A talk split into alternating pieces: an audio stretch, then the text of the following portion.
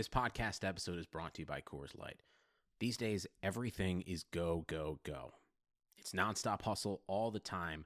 Work, friends, family expect you to be on 24 7. Well, sometimes you just need to reach for a Coors Light because it's made to chill. Coors Light is cold lagered, cold filtered, and cold packaged. It's as crisp and refreshing as the Colorado Rockies. It is literally made to chill. Coors Light is the one I choose when I need to unwind. So when you want to hit reset, reach for the beer that's made to chill. Get Coors Light in the new look delivered straight to your door with Drizzly or Instacart. Celebrate responsibly. Coors Brewing Company, Golden, Colorado. Hey there, my name is Ricky Smith, and I'm the founder of Random Acts of Kindness Everywhere, a nonprofit that simply does exactly what it says promote kindness everywhere. We know the world is crazy right now. If you are searching for a podcast that has a deeper conversation about race, my co host Angel Gray and I will be discussing everything going on right now on our podcast, Random Acts of Podcast, on Blue Wire Podcast Network. To find out more, go to rakenow.org. Enjoy the show. We have figured out as a country how to send people into spaceships and to be on other planets. Just think about that. But here's what we haven't done in eight years figured out how to stop Russell Wilson.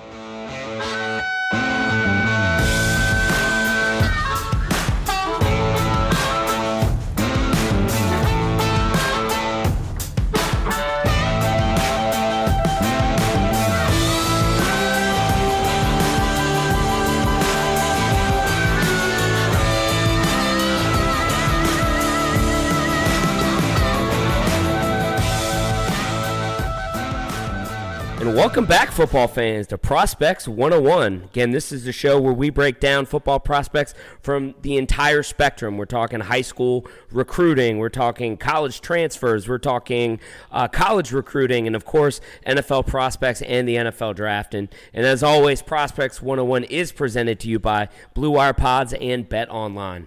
And as always, you can interact with us on social media, and that's at Prospects 101 Pod.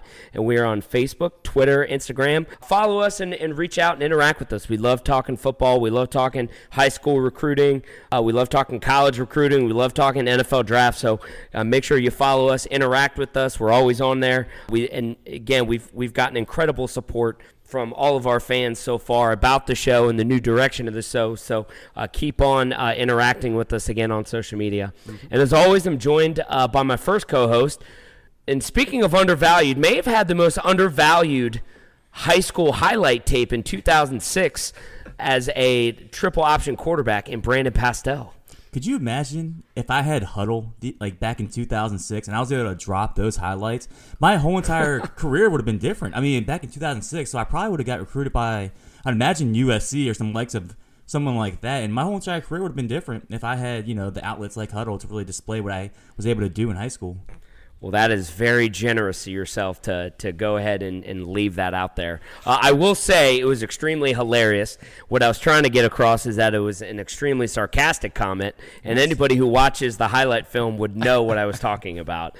I don't know what the song was, but the song that was playing while Brandon was. Uh, obviously, it was his highlight while Brandon was was on there the was the unbelievable. And as a triple option quarterback, there was actually a highlight on there of him reading the defensive end and giving the ball to our four-star running back who ended up going to U- the University of Virginia. So you gotta love, love a quarterback that. that can make a good read. Uh, also joined by my second uh, co-host, always on the show, whose high school baseball career was also undervalued, and the biggest undervalue is when he was the first base coach during our sophomore year JV when we ended up winning the championship because he was injured and we only had one coach on the team, and that's Kenny Keller. Hey, look, when you're a team player, you're a team player. I got hurt. I I busted up my knee, had surgery, was out for the year, and said, "Hey, you know what? How can I still help the team and I can coach first base? Which also the highlight being the slowest guy at our team hit the ball in the left field and I, I waved him in the second to leg out a double and he got thrown out by about six feet. How do you wave yourself in, Kenny? Yeah, Nice. very funny. I'm sorry. Wait. Okay, you know, I was gonna hold off on this, but now since you brought that up, I was gonna not be mean, but since you are, I was gonna say, you know, Brandon's high school t- film was incomplete his senior year because didn't he get benched for the backup quarterback at one point? Okay, that's not true. That was Oh, that was during Hey, one sh- game. shout out, shout out to my neighborhood buddy. I'm pretty Bryn sure I had a four game winning streak at the end of that year. I'm just saying, I was gonna leave that out until you Wait, it's decided not, to it's mean. false. It's not true facts. It is facts. I got Shots I got pulled here. in like the fourth quarter. Yeah, we were down like 50 points, but Shout I out, I- shout, shout out to Bryn Barham, my, my, my neighborhood, uh, my neighborhood boy. Well, you also got. Did you get pulled from the Powhatan game? that's what I You mean. You got pulled I- from that. Oh, that's what. you Oh yeah, I guess Powhatan, Cortland yeah. too. I guess I got pulled twice. Yeah, I say, I say, I remember, be, I remember working at Mama's Pizza and and uh, listening to the Cortland game on the radio, and they're like, and they've pulled Brandon Pastel for Bryn Barham. I was like, oh. To be fair, I had 100 yards passing and rushing at that point, and he got pulled. Crap. For all you stat nerds out there, I would look up the VHSL uh, record books. Brandon Pastel may be in there. And if you tweet us or hit us up on Instagram and Facebook and you lay a line on what you think that is, we will hook you up with a prize. If you know the actual stat that Brandon Pastel may be in as a quarterback in the VHSL, so the Virginia High School League stat book. Be very interesting to see the responses we get back to that. We'll break it next show. You know, we'll make a thing of it. It'll be great. It'll be great. We'll announce a winner online uh, or uh, a winner on the pod, and, The- and everybody will know, you know, what Brandon's possibly in the records book. The Lord I- I- says to be giving. That's right. There's a hint. That's a hint for all you folks. That's right. All right. Anyways, we'll, we'll, kind of get in tonight. We got a great show for you. Uh, a lot of uh, work has been put in uh, by all three of us in order to get this one going. So, uh, if you haven't listened to our overhyped recruits of the modern era, this is really the other side of it. So, we're going to cover Uh, the most undervalued recruits of the modern era and and Kenny and Pasto really have a great list for us. Again like I said they've done a lot of a lot of research into this a lot of looking at, at recruiting classes three star two stars and what guys really at the collegiate level and possibly at the NFL level that came in and dominated. So I'll first kick it off and, and, and I'll start with with you Kenny on your criteria. I'll kick it over to you after that Pasto to give your criteria then we'll get into the list Yeah, so my criteria was I was looking at players who were extremely undervalued at their recruiting, you know, when they were being recruited. And it, it obviously a lot of it had to do with stars, but it wasn't even necessarily stars. It was who offered them what and what they ended up becoming. So I looked at, you know, did they get offers from P5s, G5s? Did they get offers at all? Did they have to walk on? What was their star ranking, et cetera? So all that kind of went into it. And then I looked at their whole body of college work up until the point to where they got drafted. I really didn't put a lot of emphasis on how they did in the NFL. For me, it was just strictly I looked at their college tape, I looked at their college statistics, I looked at what the teams did while they were there, and and put that all kind of combine that all together to come up with my list. Yeah, as far as for mine, it's pretty much the same thing as Kenny. I mean, guys that were under recruited and they outperformed pretty much all expectation. Uh, however, my mine kind of bleeds a little bit more into the NFL, so more college and NFL. So I'm not going to have guys on there that didn't do absolutely nothing in the college arena, but they were awesome in the NFL. It's definitely more of a holistic prospect instead of just isolating it to the college game. But really, guys that just outlived their their out recruitment. And for me specifically, like I didn't just have two star guys that ended up being Hall of Famers. There's a couple guys on here that were three like highly recruited three star athletes, but they were just so dominant that they still outperformed what their expectations were. Yeah, one star, two star, three star, no star. Um, you know, I like the way you guys approached it. Was you know what was their impact at the college level, right? And and how do you grade that out with what they were ranked in high school? Because you know, and, and we do we do our recruiting show that that we release every Friday morning. So make sure you guys listen to that too. Um, it's great knowledge. We you know we really keep up with this stuff. You know, but. And Brandon, you said it on another show that we did, but what recruiting and what these stars don't take into account is what they are after they get coached, right? Because a lot of these guys, they, they were the best not only in their league but possibly in their states, mm-hmm. and just off of pure talent, right? I mean, they're just they're just heads and a you know head above everybody else. But really, a lot of these two stars, no stars, three stars that we're going to talk about today, were really kind of transformed themselves at the college level when they got really great coaching, right? And and were able to thrive inside a certain system. So without further ado, we'll go ahead and, and start it. Kenny, I'll kick it off to you. This guy uh, was first on your list, uh, a quarterback, and ended up being a number one draft pick in the NFL. Yeah, for me, it's Baker Mayfield. And I actually remember watching him start his first game at Texas Tech. And the only reason I remember it, I remember it being kind of a later, uh, late night game, and I'm watching it, and they they're like, and they're talking about this kid. They're like, he's a walk on quarterback, true freshman. He's the first walk on quarterback, true freshman to ever start an opener. And I'm like, dude, that's pretty cool. Like that's impressive. And he went out and he had a good game. He put up good numbers. He was in that Texas Tech offense, so you know he put up decent stats. And it was just cool. I remember seeing it, and I didn't really think anything more of it because, like, I watched it. I watched and, and they won the game, and it was it was a neat game. But then he kind of had an up and down freshman year, and then I remember reading a story the next year that I was because I looked at him. I was like, okay, I wonder how he's going to do the next year. And I'm like, oh, well, he's not there. Where'd he go? I read a story. He literally transferred schools. So, well, let me start with this. He was a three-star recru- three-star recruit. His only offers were from FAU, New Mexico, and Rice. So he had no P5 offers. He was a G5 offer only. He walks on at Texas Tech, transfers after his freshman year, and just literally shows up to the transfers as a student, not even as an athlete. Transfers as a student to Oklahoma, shows up at practice and tells Bob Stoops, he's like, "Hey, I want to walk onto the team." Bob Stoops had no idea he was even there. He was like, "What?" He's like, "Are you even a student here? Like, what's going on?" So he shows up to practice, walks on at OU. All he does is sit out the year he transferred, and then go on to have one of the best three-year runs ever in college football. He went 34 and six as a starter. He finished his seventh all-time in career passing yards, tied for fourth in career passing touchdowns, wins a Heisman, and becomes the number one overall pick in the 2018 draft. This guy literally is the epitome of a chip on my shoulder and I'm going to prove you wrong. He goes from having no P5 offers to starting as a true freshman walk on at a P5 at Texas Tech, then transferring to a playoff caliber P5 team and walking on there. He was literally he he didn't get a scholarship till his senior year. He had 2 years he without scholarship at Oklahoma and just absolutely dominated the competition there and goes on to become the number 1 overall pick. Absolutely incredible story. Yeah, he's certainly one of my favorite players to watch, and not not only in the NFL today, but even at Oklahoma. I I loved everything about the guy. His moxie. He's a winner. His teammates love him, and he's just a guy that's out there. That's just there's something about him, and there's something that mag. You know, he's almost like a magnet out there with his teammates, and he just bleeds winning, right? And mm-hmm. that's a lot of the reason why he got picked number one overall uh, to the Cleveland Browns, and you know, kind of had a down second year. So I'm really looking forward to see what it can do here in the 2020 season to kind of rebound it, have like he did, you know, his rookie year because he had. I mean, for the games he played, he played outstanding. So the, not the going very. Not. Would you say? I was going to say the most disappointing thing Baker Mayfield ever did was not sticking the OU flag into Ohio State, like actually sticking it into the ground in the flag. Remember how it kind of just laid over? That's it was a bad. It was, it's turf, I think. That's why. Yeah, but man, if he would have stuck, that would have been the most legendary thing ever. It was still legendary. Don't get me wrong, but the fact that it didn't actually stick was kind of disappointing. Yeah. Well, sticking with the quarterback position, and more specifically in our home state, fellas of Virginia, mm-hmm. uh, got a two-star quarterback who now is also a perennial Pro Bowl quarterback in Russell Wilson.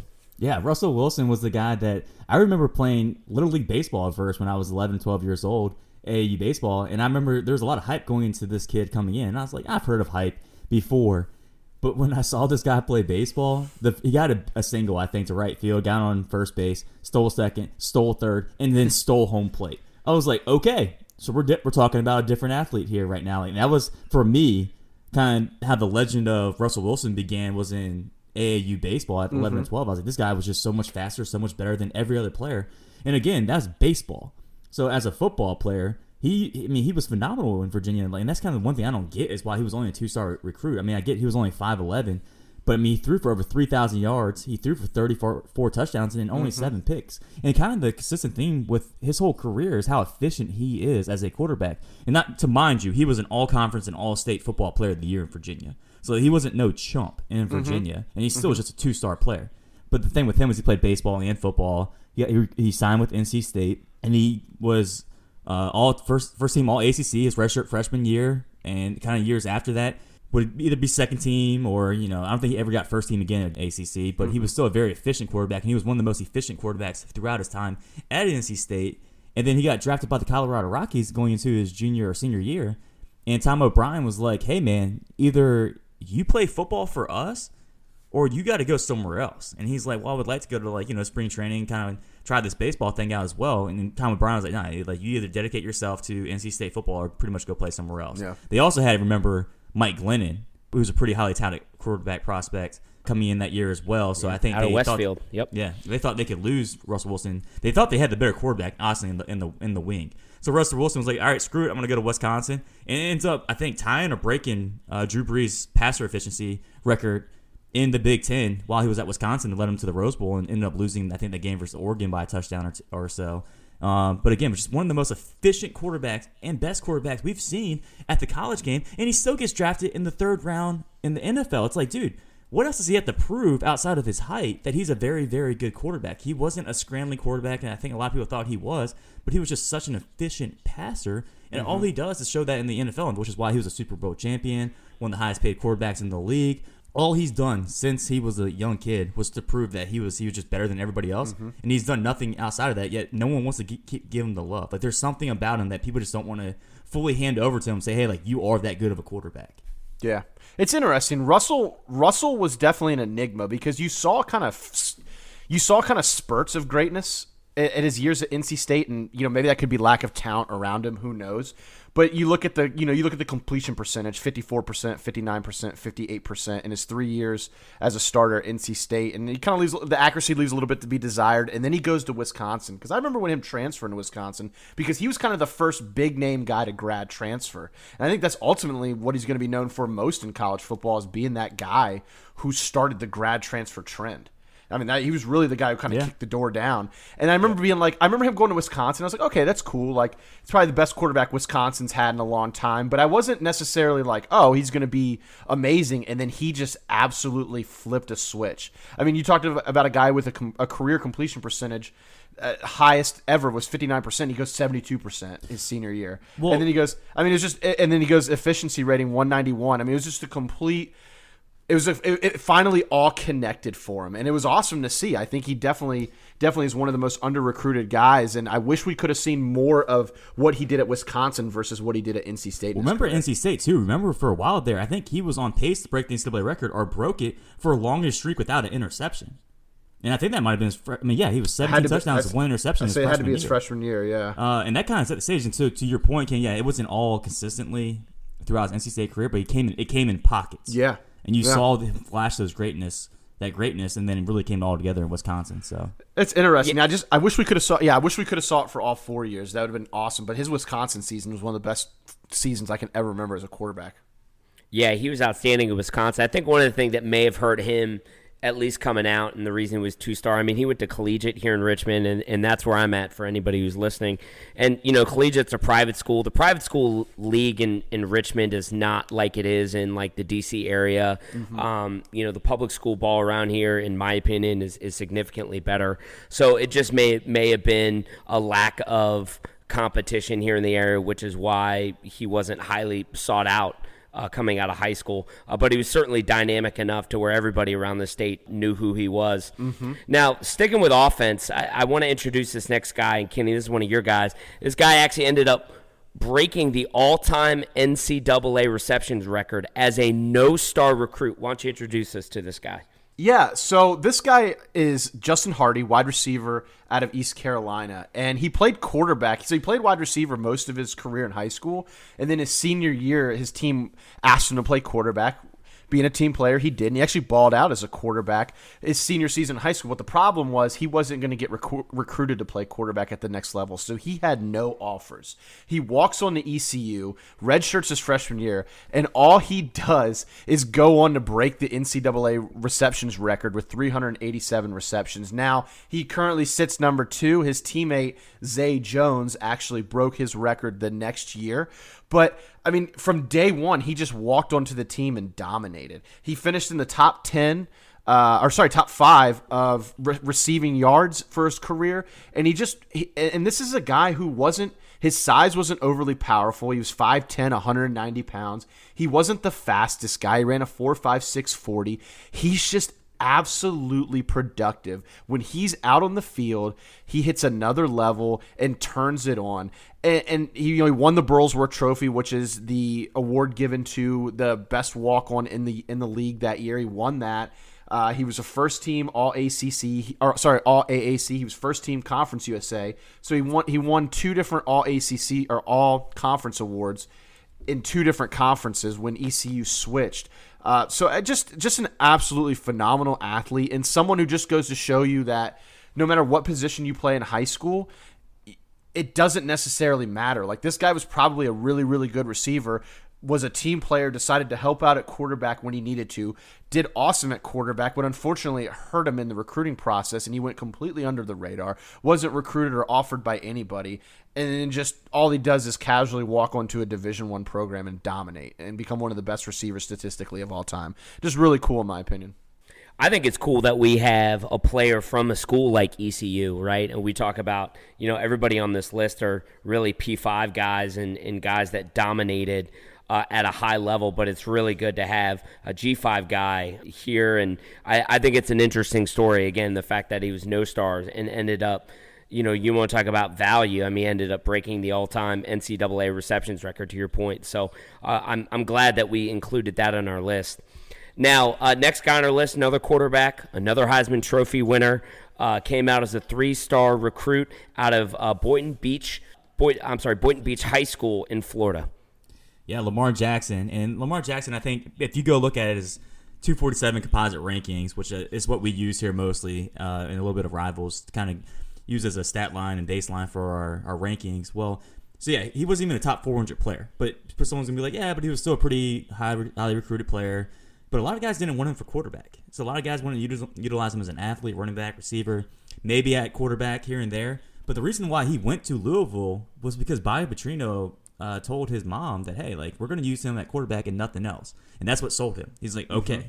that's why I want to go to Louisville, which kind of, and you're going to see the similar comparison to Michael Vick throughout his career, and that's kind of what they did to Michael Vick as well. Remember, like a lot of people wanted Michael Vick at running back, and he chose Virginia Tech so he can play quarterback. And that's kind of the comparison, the easy comparison with Lamar Jackson. But again, not not a very highly touted recruit, kind of just middle of the line. And he goes to Louisville and just sets the whole entire college atmosphere on fire if it wasn't for Michael Vick, we would have never ever seen an athlete like this in, in our time.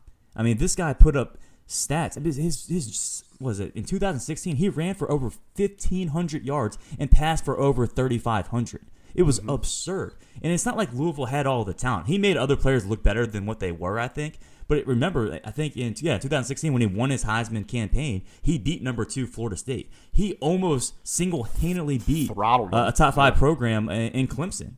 I think he had over like 500 total yards that game. He single handedly just said, Give me the ball, coach, and I'm going to do whatever I can to will my team to win. And he did that for Louisville. He got them to, uh, to uh, number three, I think, in the AP rankings that year uh, before eventually they lost to Clemson and they kind of like, you know, derailed their season a little bit. But he was that, that college athlete that just completely took over on the college atmosphere. Now, again, from what I, my criteria is, is what they've done in the NFL as well. And obviously, Lamar Jackson has just kind of blown up the NFL as well. And then it was funny because we had a, a, poll the other day on Instagram that was kind of like talking about the top first or top prospects going into the NFL draft. And we were talking about Peyton Manning, we were talking about Carson Palmer, a couple other players, and everyone's like, "What about Lamar Jackson?" I was like, "Well, you know, a lot of people didn't view Lamar Jackson as that type of player coming into the NFL," and it kind of stunned me for a second. I was like, "But why not? Like this dude set the world on fire mm-hmm. in college football."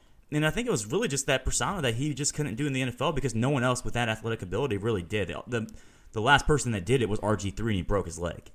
Uh, but well, if it wasn't and, for that, I mean, he probably would have been a top ten pick, and he's shown nothing else than what he did at Louisville. He's done in the NFL. I mean, he's done yeah. the same exact thing in the NFL. One, it's funny because in that you talk about that Clemson Louisville game, that was two quarterbacks who got probably severely underdrafted: Lamar Jackson and Deshaun Watson. So it's just this is very interesting. Um, it's good to see those guys succeed in the NFL though, because it's going to change the paradigm of of how GMs draft and how they view these you know run first quarterbacks, not even run first quarterbacks, but guys who are super mobile. You know, and, and hopefully you know, move the stigma away of that they're going to get hurt. So. You're, go ahead. Remember who he beat in the Heisman, like he, like you just said, Kenny. For the Heisman Trophy, he beat Deshaun Jackson. He beat Baker Mayfield, mind you, who we just talked about. Remember, Jabril Peppers was talked about as like probably the next defensive great that possibly had a chance to win the Heisman. He beat all those guys. Yeah, Lamar Jackson had an opportunity to win two Heisman's and honestly probably should have been the Heisman Trophy winner in 2017. Like he did he his the numbers he put up that year were so ridiculous even as they went 8 and 5 that that they that he should have been the Heisman Trophy winner again.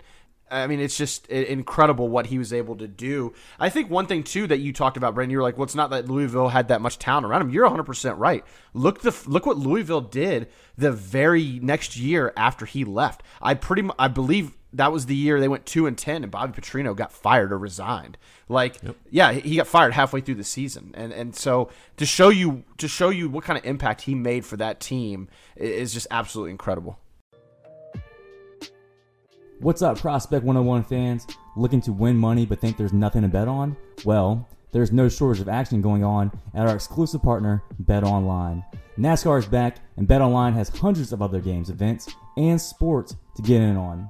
You can still bet on simulated NFL, NBA, and UFC events 24 hours a day, 7 days a week. Or you can participate in a $10,000 Madden Bracket Challenge, a March Madness style NFL simulation tournament you can enter for free.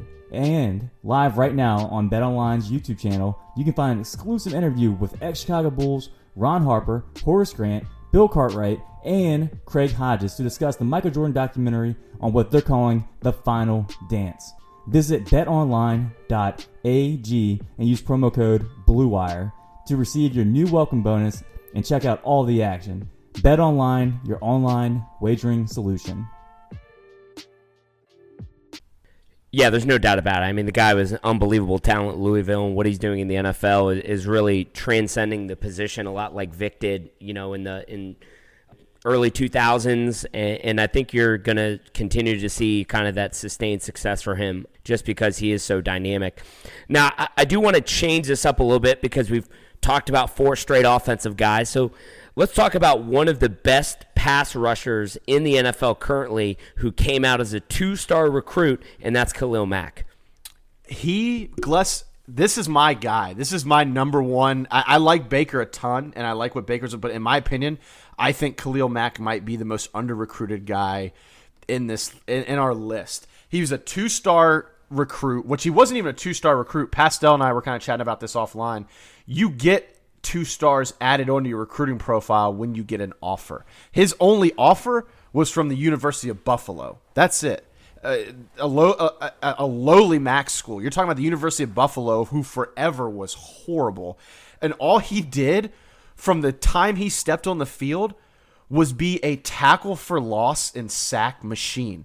Guys, he had, listen to his tackle for losses each year starting his redshirt freshman year 14 and a half, 20 and a half, 21, 18 and a half for a career total of 74 and a half tackles for losses in 4 years. Like an absolute disruptor. Had 28 and a half sacks over his career in his senior season eh, almost Heisman worthy invitation, uh, you know, that almost Heisman invitation worthy. 18 and a half tackles for loss, 10 and a half sacks, three picks, two defensive touchdowns, seven pass defense, uh, pass defended, three fumble recoveries, five forced fumbles. The guy was an absolute machine. And I still, to this day, have such an issue with CJ Mosley somehow winning the the Dick Butkus Award for best linebacker in the league that year, all because he played for the University of Alabama. He had nine tackles for losses his senior season. That's it. No sacks, no interceptions, and one forced fumble. And somehow he they gave him that award over Khalil Mack. Khalil Mack was a monster, was was one of the biggest monsters nobody's ever heard of because he played for Buffalo and and really transcended that program into a decent program. And, and now you know now you see now you think of Buffalo, you're thinking okay they've had a couple good years with Turner Gill, got Turner, and that was because of Khalil Mack, and now they have Lance Leipold there who's done a really good job. But prior to that, Buffalo was garbage. They were one of the most hot trash teams in the entire league. And this guy just comes in and absolutely dominates, becomes a top five pick, and and and only reason he didn't win defensive player of the year in college was because you had a guy named Aaron Donald who won it his senior year, which if you go back and look at his numbers that year, you can see why. I mean, it was really between him and Khalil Mack, in my opinion, and and either one was worthy, but Aaron Donald's fine. But uh, yeah, for Khalil Mack to only have one offer from Buffalo, and for him to put up those kind of numbers all four years. I, I don't know if we'll see. I don't know if we if we'll see that again from a defensive recruit out of all four years who's so under recruited. Yeah, I, I don't remember him a, whole- a whole lot of Buffalo because I, I, I don't I don't remember really watching a whole lot of Buffalo games. You know, him playing in the uh, Buffalo's in the MAC, right? I in the MAC. Yep, Maction, Yeah. baby. Yeah, Maction, that's right. Uh, but I do remember when he when the NFL draft was coming out, and you know his highlights were on there, and I just remember sitting back like, oh my gosh, like this guy is unbelievable. And the fact that he was taken so high, going up against competition that the University of Buffalo faces, I think just tells you what an absolute freak that this guy is, and and a, a complete can't miss. So uh, I'm absolutely love that he's on the list. I know uh, he kind of reminded me coming out of college of a James Harrison. Remember the uh, one of the all-time sack leader for the Pittsburgh Steelers. And, th- and James Harrison came from Kent State, so another smaller school, and very similar players, very similar body styles, and very very similar the way they played the game of football. Like they they just all over. They're just a disruptor. Is probably the best way to describe them as the, as they play. Like they don't always blitz, they don't always sit back in covers, they don't always do X, Y, and Z. They just are just always disrupting every player possible. And James Harrison did that for the Pittsburgh Steelers, and you're seeing Khalil Mack do that now for the Bears, and he did it for the Raiders while he played for them.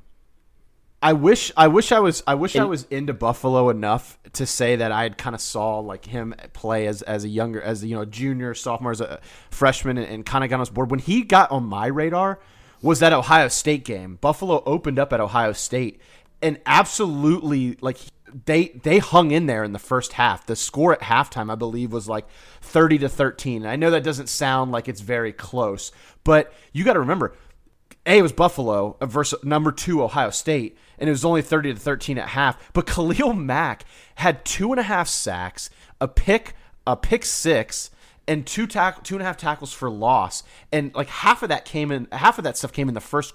I remember watching that game and just being amazed by like who is this kid who's absolutely dominating the number two team in the country all by himself as a defensive as a defensive end slash linebacker as an edge rusher and and it just that was I to this day one of the most incredible incredible players I've ever seen at the college level and it blows my mind that that he was only recruited to Buffalo. Yeah, well, you're seeing it in the NFL right now. I mean, he's one of the perennial sack masters, I guess you could say, when you talk about guys who can rust the quarterback and, and can't be blocked on the edge. I mean, Khalil Mack is right up there. He's definitely a, a top five a pass rusher in the league. Now, let's stick with defense, Kenny. I'm going to come right back to you. Your boy, Aaron Curry out of Wake Forest. So you know I had to throw a little homerism in this and We always do, by the way. Like, if anybody listens to our pods, they know that you either get a Virginia Tech guy, a Wake guy, or a Washington guy at least once a show. And that's okay. This is a podcast. We can do what we want. So, Yeah, you know, it's- it's- anybody it's who hates against us, whatever. it's our show. These are our picks. But no, I, I mean, I, I don't think it's a stretch of the imagination to say he doesn't belong in this conversation. Are there are there other defensive players you could make arguments that were just as good or better or maybe undervalued? Sure, I'm sure there is. But Aaron Curry, guys, is a player. Again, we talk about you know he was a two star recruit. But honestly, he wasn't even really a two-star recruit. He only had offers from Wake Forest and ECU, and he chose Wake Forest uh, because he his quote he wanted to make all the ACC North Carolina schools pay for skipping over him in the recruitment process. But he ended up being a freshman All American. Uh, he was two time All ACC, one time All American, a Butkus Award winner. He was a catalyst in 2006 for Wake Forest winning the ACC championship that year. Uh, he was one of the leaders as a as a sophomore. Um, his you know his his sacks weren't flashy. He wasn't really an edge rusher. Yeah, he had a handful of sacks, but he was just more of a playmaker. He was a guy who could play in space. He was extremely athletic. He had lots of tackles for losses. His junior and senior year, he had 13 and a half and 16 tackles for losses. He had four interceptions and three returned for a touchdown his junior year. Like he just was always around the ball. Every time Wake needed a big play on defense, it was either him or Alphonso Smith making the play. Like it was really incredible to watch him grow as this guy who and, and you got to remember as a Wake Forest fan, first round picks are, come around very few and far between. You're talking about guys like Calvin Pace, uh, Kevin Johnson, you know, very, very few and far between. So when someone comes in as dominant as Aaron Curry was for Wake Forest, it really caught me, caught my eye and made me pay attention. And he got drafted number four overall because of it. Now, unfortunately, he just didn't pan out in the NFL. Um, he was drafted by the Seahawks and just never really got his career off the ground, unfortunately. But in college, he was an absolute game changer for us on defense and really led Wake Forest up until now to the best, you know, four years they've ever had. And he was the main reason why. Yeah, he was outstanding at Wake, and it, there's no doubt about it. That's why he got taken so high in the NFL draft, first round. Uh, you don't see a lot of linebackers get picked in the first round, just in general. Um, so the fact that he was taken just tells you how great he was at Wake and, and how much of a physical freak he was. Mm-hmm. But I think one of the things that, you know, it, and Kenny, you said this in a lot of your, I'm sorry, just kind of leading into this list was these are guys that really went above and beyond in college that didn't you didn't take NFL success into this list, even though like some of these guys like Khalil Mack and, and Baker mm-hmm. Mayfield to an extent have been Correct. successful. Aaron Curry was was not, but there's there's a lot that goes into that, right? I think especially when it comes to the linebacker position, it's not necessarily that he may have not been up to the task, but could have been injuries um, that were were never whatever kind of disclosed. It could have been scheme, mm-hmm. could have been a lot of things. Uh, but what you can't take away is how dominant he was at Wake. And then, you know, Pastel, we'll kind of round out your list before we get into our honorable mentions, and there's a lot of big names in there. So, but I definitely, this guy stands out to me because he's so dominant at the NFL level now, and he was also a, no, a zero star recruit from the state of Minnesota. Yeah, so that's Adam Thielen. He was a no star from Minnesota, and now he's a two time Pro Bowl NFL player for the Minnesota Vikings, who, I, yeah, it was eight games last year, set the NFL record for most games with 100 yards receiving, and he did it eight times last year straight. So this guy's been an absolute beast uh, in the in the NFL, and you kind of dated back to his high school careers. This guy was an All-State selection, All-Conference selection in high school. He came out of the state of Minnesota, played for Detroit Lakes High School. Uh, he also played football. Or sorry, he also played basketball. He also played baseball. He also played golf. When he was on the golf team, uh, he led them to a, a, a 2A state championship. So this guy's like kind of an all around athlete, kind of funny. And then he just kind of never got that love on the recruiting trail. Maybe it was because he played four different sports and never really honed his skills, maybe uh, with just football. But it, when he played for Minnesota State, uh, the Mavericks, I mean, he just continually progressed every single year. So you saw him go from like 21 receptions to 41 to 62 to 74. You kind of just saw like the trend building with this with this guy Adam and he kind of just got better and better. Not only on the receiving end, but he did it on the kick return and the punt return. So they utilized him in so many different ways. He's like on that Swiss Army knife. I mean, so that was just at Minnesota State. He did, he obviously played very well in college, but that's a very small school. And then you kind of just saw him go undrafted in the NFL. But as soon as he got an opportunity, because remember he got waived by the Minnesota Vikings initially, and then he got picked back up, and then he's just blown up in the NFL. So he, he's kind of one of those guys that I wanted to highlight because he came from a smaller school and has just made a complete name out of himself in the NFL. And kind of to your point, Kenny, what you were saying earlier, like, yeah, you can go into the NFL draft, go any year in the NFL draft, and then look at where those players were when they recruits. You're going to find probably 50, 60 two star players or no star mm-hmm. players. Like, mm-hmm. they're everywhere. So we're kind of just highlighting a few of them that that we thought kind of made that extra leap and really were kind of players you either thought weren't going to do as much as they did, but we're really just highlighting a few. There's there's a thousand out there. Yeah, Thiel- Thielen's very interesting because I know he was more recruited as a basketball player. I know a lot. Uh, he got more love on the recruit on the recruiting side for basketball than he did for any other sport, which is, I mean, it just shows to what kind of how incredible of an athlete he is, and really how incredible an athlete most of these pro guys are. But yeah, I mean, you, you talked about the positive progression through college. You know, every year he got better and better and better and better, and then just to go through these I think what what was really cool about his story is he got invited to like a regional combine. Like he didn't even, like he right. he, he had no. to work out through these regional combines and then did so well his rookie season at training camp that the Vikings cut a player they were paying a decent amount of money. They cut him and ate the cost because they, they were like, if we let Adam Thielen go, he's going to get scooped up by somebody else. So it's pretty cool. I have a question at what high school are you able to play football, basketball, baseball, and golf at the same time? like, I mean, aren't these sports kind of overlapping each other? Dude, I think if you're that, I think if you're that good of an athlete, like coaches are just like whatever, just just show up for the games, please. Like, I get football in the fall, basketball in the winter, in the baseball, winter. but then when's golf? Golf's it's not in the summertime, so it's on one of those You, sides. you know what? The golf coach in Minnesota was probably, I'm sorry, yeah, in Minnesota was probably so excited to have anybody come out to the golf team. He didn't care if they played. Yeah, because it's forty. That's degree- my it's guess. four- it's forty degrees in like June in Minnesota. That's right. Uh, so so those are your lists. Now I, I want to go through this next segment real. hill. We do have some honorable mentions. I'll start with me because I didn't come up with a quote unquote list, but you know here are four guys that stand out to me, and then Kenny, I'll kick it over to you. Uh, Alex Smith. Uh, quarterback, you know, obviously he was the number one overall draft pick out of Utah. Uh, he was a stu- two-star recruit who, who was on the same high school team as Reggie Bush. So think about that. Halifax. Uh, yeah, that's right. Uh, Le'Veon Bell, another two-star recruit, one of the perennial, uh, one of the best running backs in, in the NFL now, is a two-star recruit. Tyson Jackson, who was the overall number three pick, defensive lineman out of LSU, was also a two-star recruit.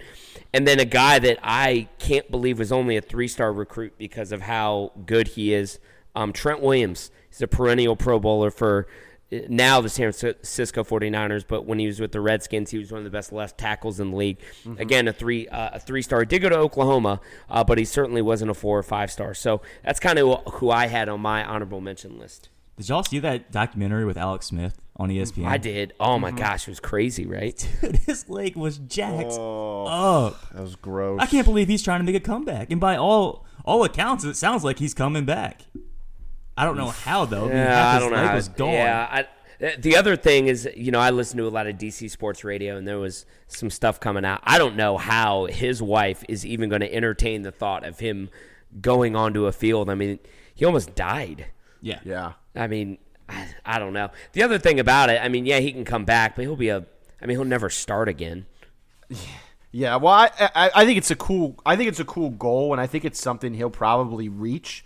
But I don't know if he'll ever. I mean, I don't think he'll make a full uh, uh, an active Yeah. NFL roster. I All mean, he I- has to you- do, you- all he has could to do is just- show up on the field one time. Exactly. I think he'll. I think he'll be something like he kind of makes his. I think he could. St- what he's doing right now is incredible, but there's. I, there's no way he could compete at a higher level. right. You could just tell by the film, even when he was like running around and he looked normal, you could tell it still wasn't normal. All five thousand people at FedEx Field will go crazy when he goes on the field. Kenny, who'd you have on your honorable mention list? So the two that caught my eye uh, that I really wanted to go in on, but I just couldn't put in over the over the other four, were uh, it was J.J. Watt, who was a two star, who got a two star. It was uh, on he's only he only got recruited to Central Michigan as a tight end. Decided that he wasn't going to get the opportunity after playing one year at Central Michigan. That he didn't think he wanted to play tight end. He wanted to move over to another position, so he transferred schools. Walked on at Wisconsin, said, "Hey, I want to try out for defensive end." Oh, no big deal. All he did was become first team All Big Ten, All American, a first round pick by the Texans, multi time defensive player of the year. He's led the NFL in sacks a bunch of times, like just become one of the most feared pass rushers in all of football. I mean, he was just absolutely dominant at Wisconsin. So that was, and it all started out as a two star tight end recruit for Central Michigan. Crazy. And then Santana Moss. And what really That's got a me good about, one. I think Yeah, that's what- a good one. what really got me about him is he walked on at the U in the middle of their like second dynasty, that dynasty run from like late 90s to about mid 2000s, early to mid 2000s. He walked onto one of those teams, you know, those teams that had Jeremy Shockey, Andre Johnson, Clinton Portis, Ken Dorsey, Reggie Wayne. I mean, you name it. These stars on these teams, and he just goes, oh, "I'm going to walk on." Earned a scholarship after only three games, becomes the focal point of their offense at the height of their dominance, and then becomes a first round pick and has like a 12 year NFL career, you know, right here in, in our backyard in DC. So it just moved between the Jets and DC. And just an, an incredible story, you know, to walk on on a team that, that that's that talented. eh, to not only just walk on is incredible, but to to be the guy, to be the receiver, to be the playmaker is just eh, it's insane. The one thing I like about JJ Watt is his little brother JJ Watt. Like you TJ. thought, TJ or sorry, TJ, TJ. Watt. Yeah, you thought you would have learned from history. And you'd be like, all right, maybe these guys just develop a little bit later. So he goes to Wisconsin, does pretty well at Wisconsin, but really comes on late, and then he gets picked up by the Pittsburgh Steelers, kind of in the later of the first round pick. But everyone just kind of like kind of like slept on him, and they slept on him in the recruiting process. He was only a three star recruit too, and now he's become a perennial all, uh, all pro player as well. And It's just like I don't know what is in the Watts blood, but they just kind of develop a little bit slower than everybody else. But they just keep developing into a all time great. It's great genes. yeah. I, I think he got married, so his I think he just uh, or JJ Watt just got married, so that that they just breed football players apparently. So we'll see. But Paso, who'd you have on your list in your honorable mention? So this, you're gonna laugh at this one. How about Joe Burrow? And yeah, he's a four star player. But the thing is, there was 200 players that scouts Yeah. thought that that they. I- This is iffy. Yeah, an this is iffy very one. borderline. This is, this is a borderline. Okay, one. okay, I can do some lazy research too and find out who's a zero star, two star player, and find out who actually did well in college football. But Joe Burrow, in all sense, yeah, he's a four star player, but there was still two hundred and like thirty players that scouts thought were better. Like they they thought they were better, and then Ohio State thought there was two or three players better than Joe Burrow, and Joe Burrow turned out to be to have. I mean, I don't even know if it's arguably anymore. He had the best quarterback season in all time in college football history. He was the best quarterback in all time college football history for at least one season. And you're telling me that the scouts four years prior to that couldn't anticipate even half of that? Like, to be that dominant on the college landscape, but not to be in the top 200 of the recruiting class, not to be a five star player, or even a highly touted four star player, kind of just, that's why I say honorable mention. Obviously, he's not a big time player, but another guy I have is Carson Wentz. Obviously, he went to North Dakota State no star uh, player, but he's turned out to be a top three pick in the NFL draft, and the rest is history with him. Delanie Walker, if you weren't tracking this, he came from Central Missouri State, another no star uh, player, and then David Johnson, who's one of the. If it wasn't for that knee injury, he would have been one of the better backs in the NFL. But he's from Northern Iowa, and he was an absolute stud at Northern Iowa, but still not a very highly touted uh, player coming out of high school. Yeah, I think Brandon. To your point, I mean, you, you could pick out a lot of guys on this list, right? And you, you can even tear down current NFL rosters or past NFL rosters, and there's guys like this that are sprinkled everywhere. So for us to just narrow it down was not only a tough task, but it was it was one that is just like where do you draw the line, right? And Right. and you clearly in some of your uh, honorable mentions went for you know the smaller school guys that were obviously undervalued, right? They weren't they weren't Small big school. or they would have gone to the bigger schools. You know, it, just interesting to take a look at that. But we'll, we'll move on to the next segment here, guys. Uh, uh, all of our listeners out there, you know, we always end our show with a prospect to watch segment. And again, this segment is we take a prospect at the college level who is uh, aiming to have a big 2020 season and catapult themselves in the NFL draft. And we generally try to pick out guys that you don't know, right? So kind of entices you to to listen and learn just outside of, of rankings and our opinion, but really understand the NFL draft landscape and what players in college football are really making headways up there and, and could be difference makers at the next level. So, Kenny, I'm going to let you talk about this guy, uh, Max Borghi, uh, running back out of uh, Washington State University. And what's interesting about him is he's going from an air raid system that Mike Leach ran to now he's going to the run and shoot system that's now being transferred over there. So, why don't, why don't we talk about him, kind of his skill set, and uh, you know where we see him as far as an NFL prospect. Yeah, he's really in the mold of that all-purpose back that you hear about. A guy who's really skilled at ru- ru- rushing the ball out of a traditional bat, you know, out of traditional role in the backfield, and he's also really skilled at receiving. So, just to give you an idea, he's had 139 receptions in two years for 971 yards and nine touchdowns. Out of, you know, out of the backfield, but he runs a lot of traditional routes as well. He's a pretty good receiver as a whole, and he's ru- and his rushing abilities uh, has been awesome too. He's averaged six yards a carry over two years for 200 reps. He's had last year his total yards from scrimmage, he had 213 touches, 1,400 yards, and 16 touchdowns. An extremely productive player. His freshman year, he had 12 touchdowns.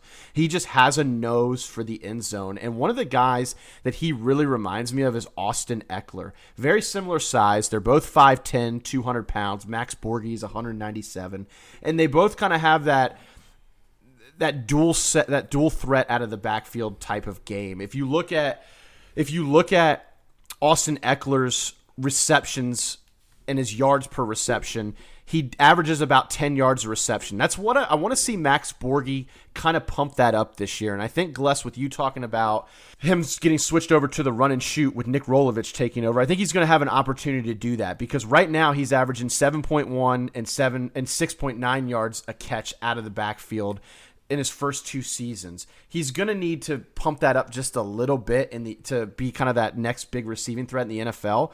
But I think this is a guy who's going to force Nick Rolovich to kind of alter his scheme a little bit too. You're going to have to get this guy to ball. I know running the ball is not that big of a of a thing Like a in focus. the yeah, Like and a not big focus focus. but you need to get this. You need to give this guy the ball however you can get it to him. And if that's, I don't care if it's jet sweeps. I don't care if it's if it's traditional, you know, out of shotgun, you know, delayed handoffs, whatever it is, lining him up in the slot.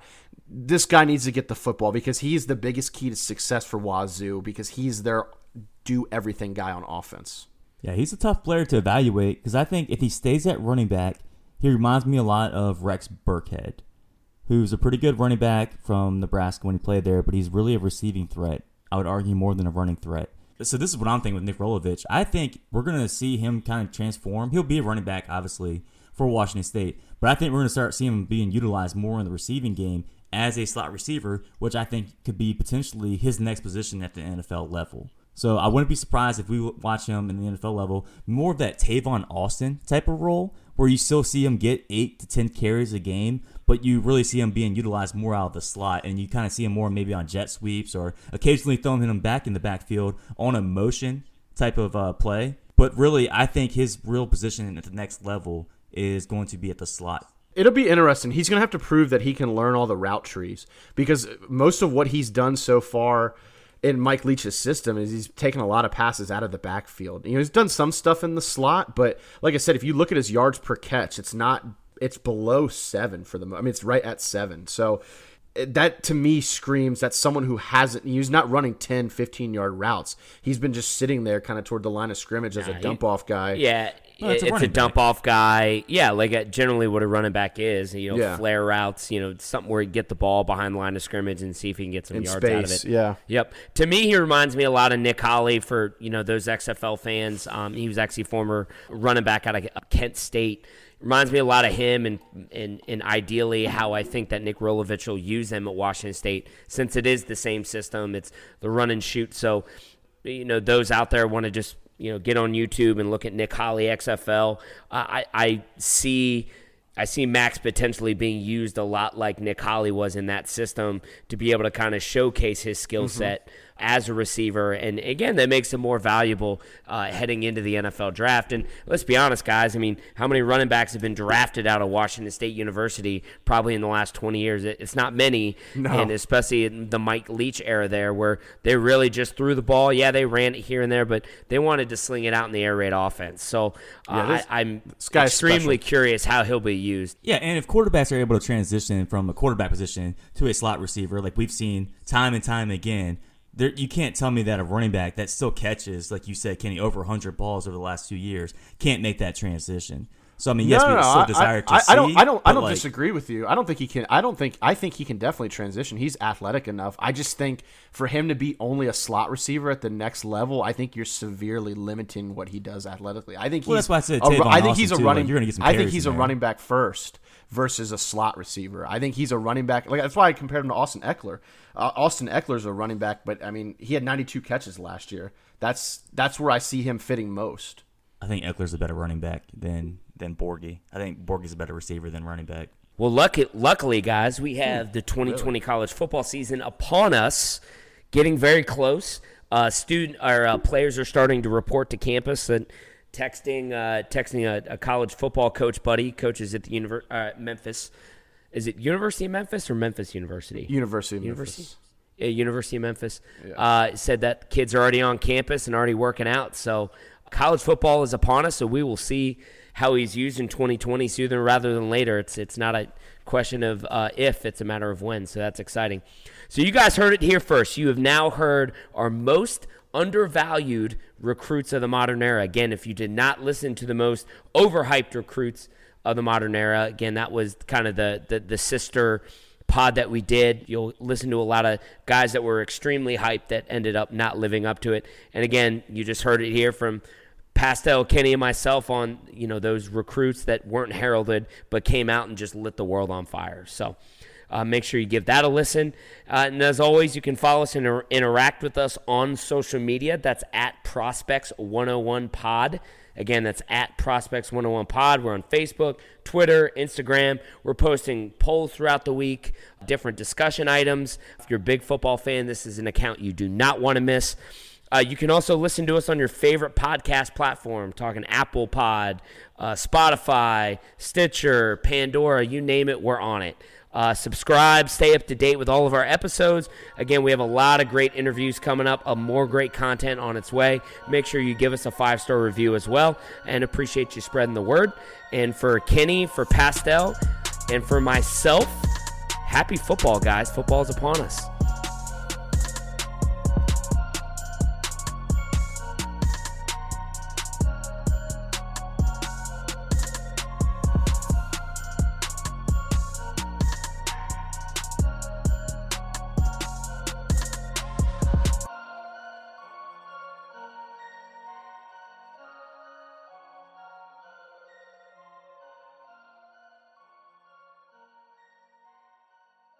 For the ones standing guard, for the eagle eyed, for the knights in shining armor, and for all those who support them.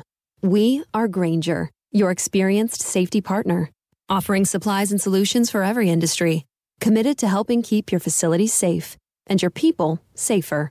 Call clickgrainger.com slash safety or just stop by. Grainger, for the ones who get it done.